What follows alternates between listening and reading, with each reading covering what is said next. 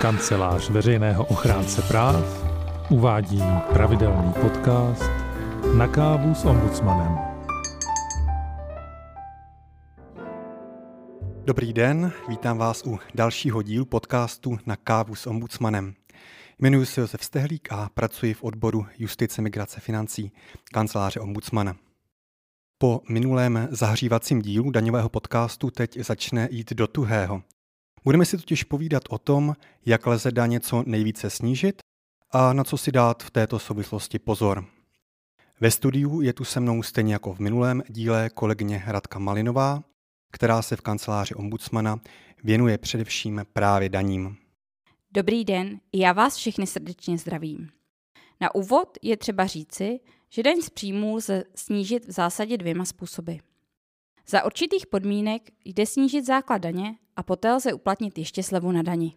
Počkej, počkej, eh, co to je základ daně a jak se jeho snižování liší od slevy na dani? Základ daně je vlastně součet všech příjmů, někdy snížených o náklady, které je třeba uvést do daňového přiznání a zdanit. Když mluvíme o snížení základu daně, znamená to, že od součtu těchto příjmů lze ještě něco odečíst a teprve pak se z této částky vypočítává daň. Takto vypočtenou daň lze pak ještě dodatečně snížit o slevu na dani. Snížení základu daně se tak na finální výši daně neprojeví celou částkou, kterou poplatník uplatňuje, ale vlastně jen 15%. U slevy na dani naopak platí, že se odečítá celá částka. Slevy na dani tak budou asi pro řadu lidí zajímavější. Můžeš mi prosím nejprve přiblížit, o co všechno lze základ daně v současnosti snížit? E, občas to na mě působí, že daňové předpisy se mění každou chvíli. Máš pravdu, Pepo. Zákon o daních z příjmů byl za dobu své existence od roku 1993 novelizován více než 170krát. Nedivím se proto, že to ne všichni stíhají sledovat. Navíc to většina lidí řeší jen jednou za rok při podávání daňového přiznání. A to, ruku na srdce, je skutečně lepší si informace znovu dohledat. Dobře, jak lze tedy snížit základ daně? Co se v praxi nejvíc využívá? Za sebe bych řekla, že asi nejvíce lidí využívá možnost odečíst si, odečíst si úroky z úvěru na bydlení. Může se jednat například o hypotéku nebo úvěr od banky či stavební spořitelny. Důležité je, aby tyto prostředky byly použity na financování bytových potřeb. Za rok 2020 lze odečíst až částku 300 tisíc korun za domácnost. 300 tisíc za rok? To vychází měsíčně na 25 tisíc korun jenom na úrocích. To snad musí být úvěr na malý zámek.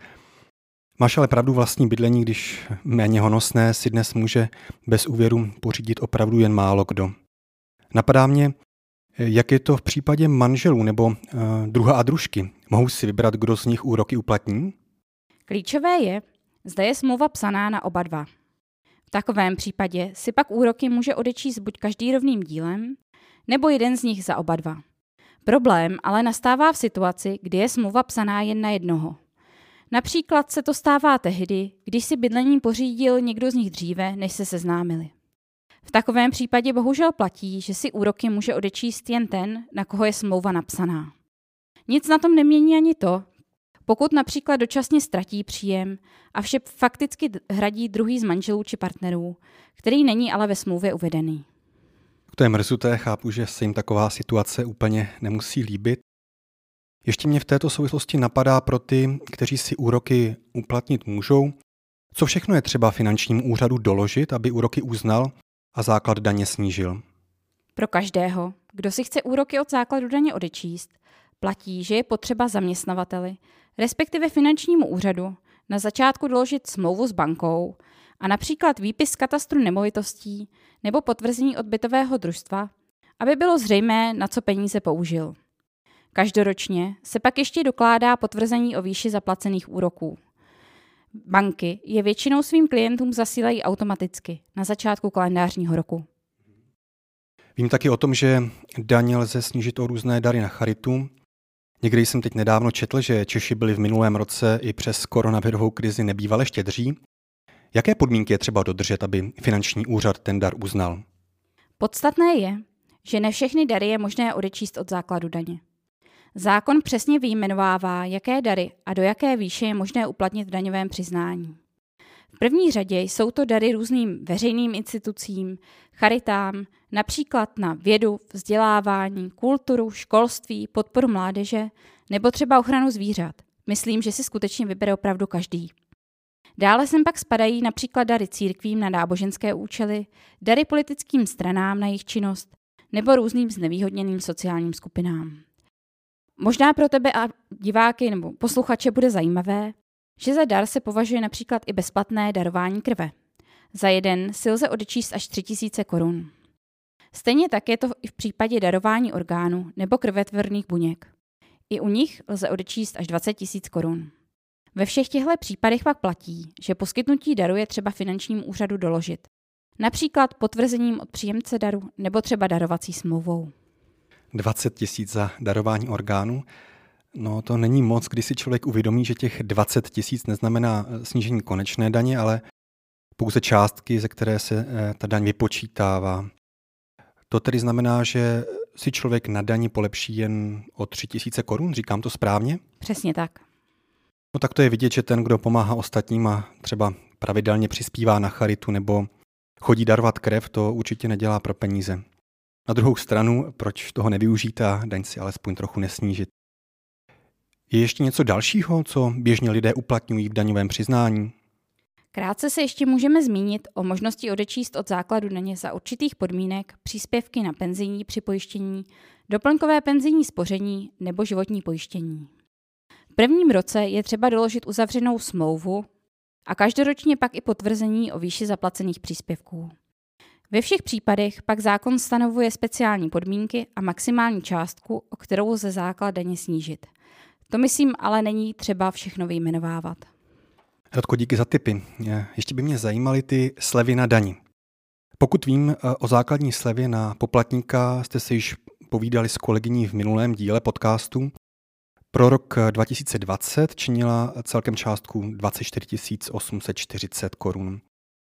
V médiích jsem současně zaregistroval, že v tomto roce bude ještě o něco vyšší, o 3 000, celkem tedy 27 840. Eh, od prvních brigád mám zafixované, že slevu uplatňuje ten zaměstnavatel, u kterého jsem podepsal laicky řečeno růžový papír. Myslím, že podobně si to pamatuje mnoho lidí, Pepo. Ten růžový papír to je vlastně prohlášení poplatníka z příjmu fyzických osob ze závislé činnosti. Dá se říci, že ohledně téhle slavy platí jen jedno důležité pravidlo. V uvozovkách růžový papír lze podepsat vždy jen u jednoho zaměstnavatele. Pokud tedy třeba například studenti mají více brigád současně, musí si vybrat, u koho jej podepíšou a u koho tedy dostanou slevu na dani. Lepší je podepsat to u toho, u kterého mají větší příjmy. Pokud ale následně podají daňové přiznání, je to vlastně jedno. Ty peníze dostanou jen později. To jsme vysvětlovali již v minulém díle. Když už jsme u studentů, ti mají ještě jednu výhodu. Mohou uplatnit i slevu na studenta. V tomto případě to není žádná věda. Stačí doložit aktuální potvrzení o studiu. V případě ostatních slev je to již ale se splněním podmínek pro jejich přiznání o něco složitější. Taky si vybavuji, že ombudsman v minulém roce upozorňoval na kauzy lidí, kteří nesprávně uplatnili slevu na manželku. Problém byl tuším v tom, že ti lidé vycházeli z nesprávného potvrzení od okresní zprávy sociálního zabezpečení. Můžeš mě i posluchačům o tom říct víc? Aby mohl poplatník uplatnit slevu na manžela, je třeba dodržet několik podmínek. První podmínka vyplývá tak už tak trochu z, té názvu, z názvu té slevy. Mohou ji uplatnit pouze manželé a registrovaní partneři. Nesezdané páry je bohužel uplatnit nemohou. Další podmínkou je, že manželé musí žít společně. Třetí podmínkou, která je v praxi zřejmě nejproblematičtější, je to, že manžel, na kterého slevu druhý z manželů uplatňuje, musí mít roční příjmy menší než 68 tisíc. Typicky tuto slevu využívají rodiny, kde je například manželka na rodičovské dovolené a žádné své příjmy vlastně nemá. To zase nezní tak složitě. V čem je tedy háček? Háček je právě v tom, které příjmy se do toho limitu 68 tisíc započítávají a které ne. Těch případech, které jsme v podnětech řešili, šlo o to, že slevu uplatňovali manželé na manželky, které byly na mateřské a později rodičovské dovolené. Tady už nastává první zádrhel. Zatímco mateřská se do limitu započítává, rodičovský příspěvek ne. A to ještě není zdaleka všechno. Je třeba správně určit, do jakého kalendářního roku vyplacená mateřská spadá. Konkrétně jde o mateřskou za prosinec vyplacenou v lednu následujícího kalendářního roku. Musí se započítat do příjmu toho roku, ve kterém je vyplacená. To si mnozí poplatníci neuvědomili, protože jsou zvyklí, že u příjmu ze zaměstnání to funguje naopak. Mzda za prosinec vyplacená v lednu se počítá do předchozího kalendářního roku. Aha, takže jestli tomu rozumím správně, pro mzdu a mateřskou vyplacené v lednu platí různá pravidla. Mzda vyplacená v lednu se počítá do předchozího kalendářního roku, zatímco mateřská vyplacená v lednu se počítá do toho nového kalendářního roku. To se ani nedivím, že se někdo splete. Přesně tak. V těch případech, které jsme řešili, byla velmi důležitá ještě jedna věc. Ti lidé se většinou řídili potvrzením od okresní zprávy sociálního zabezpečení o vyplacených dávkách za kalendářní rok. Ale právě tam ta jedna dávka mateřské vyplacená v lednu chyběla. Jinými slovy, na potvrzení od OSSZ byla napsaná nižší částka, než být měla. A to bylo špatně. Právě ta jedna jediná lednová dávka mateřské, která v tom potvrzení chyběla, pak udělala rozdíl mezi tím, jestli manželka měla příjmy do 68 tisíc nebo ne. Předpokládám, že po tom, co finanční úřad přišel na to, že lidé udělali chybu, eh, museli nesprávně uplatněnou slevu na manželku vrátit. Eh, a to asi ještě nebylo všechno, že? Tušíš správně. Kromě nesprávně nárokované slevy, po nich finanční úřady chtěli zaplatit i úrok z prodlení, často v částce několik tisíc korun. Ombudsmanovi se však nakonec podařilo alespoň vyjednat, že pokud o to lidé požádají, finanční úřad, úřad jim úroky z, pro, z prodlení promine. No je vidět, že uplatnění slevy může být někdy pěkný oříšek a je lepší si k tomu dohledat podrobnější informace. Jaké další slevy bys ještě zmínila? Speciální slevy mají lidé se zdravotním postižením. Pro jejich přiznání je třeba doložit průkaz ZTP lomeno P nebo rozhodnutí o přiznání invalidního důchodu a doklad o jeho výplatě. Velmi častou a oblíbenou slevou je pak sleva na dítě, respektive daňové zvýhodnění na děti. To máš pravdu, ve svém okolí mám mnoho rodin s dětmi, třeba můj bratr, ten má čtyři děti. Můžeš prosím ve stručnosti vysvětlit, jak tahle sleva funguje? Výše slevy je odstupňovaná podle počtu dětí. Na první dítě to je přes 15 000 korun, na druhé dítě přes 19 000 korun a na třetí a každé další dítě přes 24, 24 000 korun. Podmínkou pro uplatnění daňového zvýhodnění je, aby ten, kdo ji chce uplatnit, měl příjmy alespoň 87 600 korun za rok. Pro rok 2021 to bude částka vyšší 91 200 korun.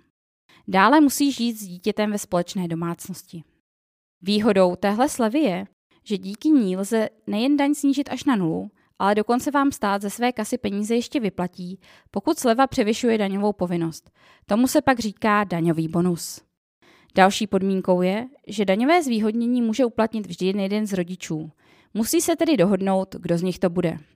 To bývá bohužel oříšek hlavně v případě rozvedených rodičů. Hmm, to si dokážu představit. Co když se rozvedení rodiče nedohodnou? Jak se to potom řeší? No, v první řadě bych řekla, že ta dohoda je skutečně nejlepší řešení. Pokud to ale nefunguje a daňové zvýhodnění chtějí uplatnit oba rodiče, musí rozhodnout finanční úřad, kterému z nich ho přizná. Důležité pro něj bude například to, kdo má dítě svěřené do péče, u koho z nich převážnou dobu dítě bydlí nebo kdo se o něj stará. Setkali jsme se i s případem, kdy si finanční úřad tyto informace musel zjišťovat například ze školy, od lékařů, z kroužků, vyslechem dětí a podobně. To je, řekla bych, nepříjemné v první řadě pro samotné dítě. I proto bych znovu apelovala na rodiče, aby se vše pokusili vyřešit dohodou. Ještě mě v této souvislosti napadá, jak je to v případě nového partnera. Může si i on uplatnit daňové zvýhodnění na dítě své družky? Ne, to možné není. Nic na tom nemění ani fakt, že spolu třeba žijí ve společné domácnosti a nový partner se na výchově dítěte podílí nebo dokonce celou rodinu živí. Slevu by mohl uplatnit pouze, pokud by například byli manželé nebo pokud by dítě adoptoval.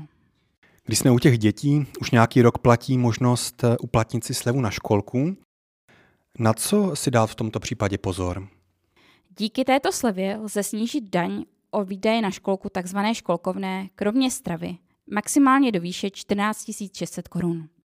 U uplatnění slevy je třeba doložit potvrzení od školky o zaplacených částkách. Setkali jsme se ale i s případem, kdy tuto slevu rodiče uplatnit nemohli. Šlo o případ dítěte v jeslích. To v tom daném případě, eh, nebo ty jesle v tom daném případě nespadaly do zákonem vyjmenovaných předškolních zařízení. Je proto dobré si i tuto informaci dopředu ověřit. Milé posluchači, milé posluchačky, milí posluchači, náš čas bohužel vypršel. Nezdanitelnými částkami a slevami na daní jsme se zabývali opravdu tak říkajíc letem světem. Navíc jsme nemohli mluvit ani o všem, ale moc děkuji kolegyni Radce Malinové za všechny informace, za všechny tipy. Pokud byste si chtěli v klidu tyto informace prostudovat, můžete se podívat jak na stránky finanční zprávy, tak i do základní příručky k daní z příjmu. Tu naleznete na našich webových stránkách www.ochránce.cz v sekci životní situace. Děkujeme vám za pozornost, zůstávejte zdraví a někdy příště naslyšenou. Naslyšenou.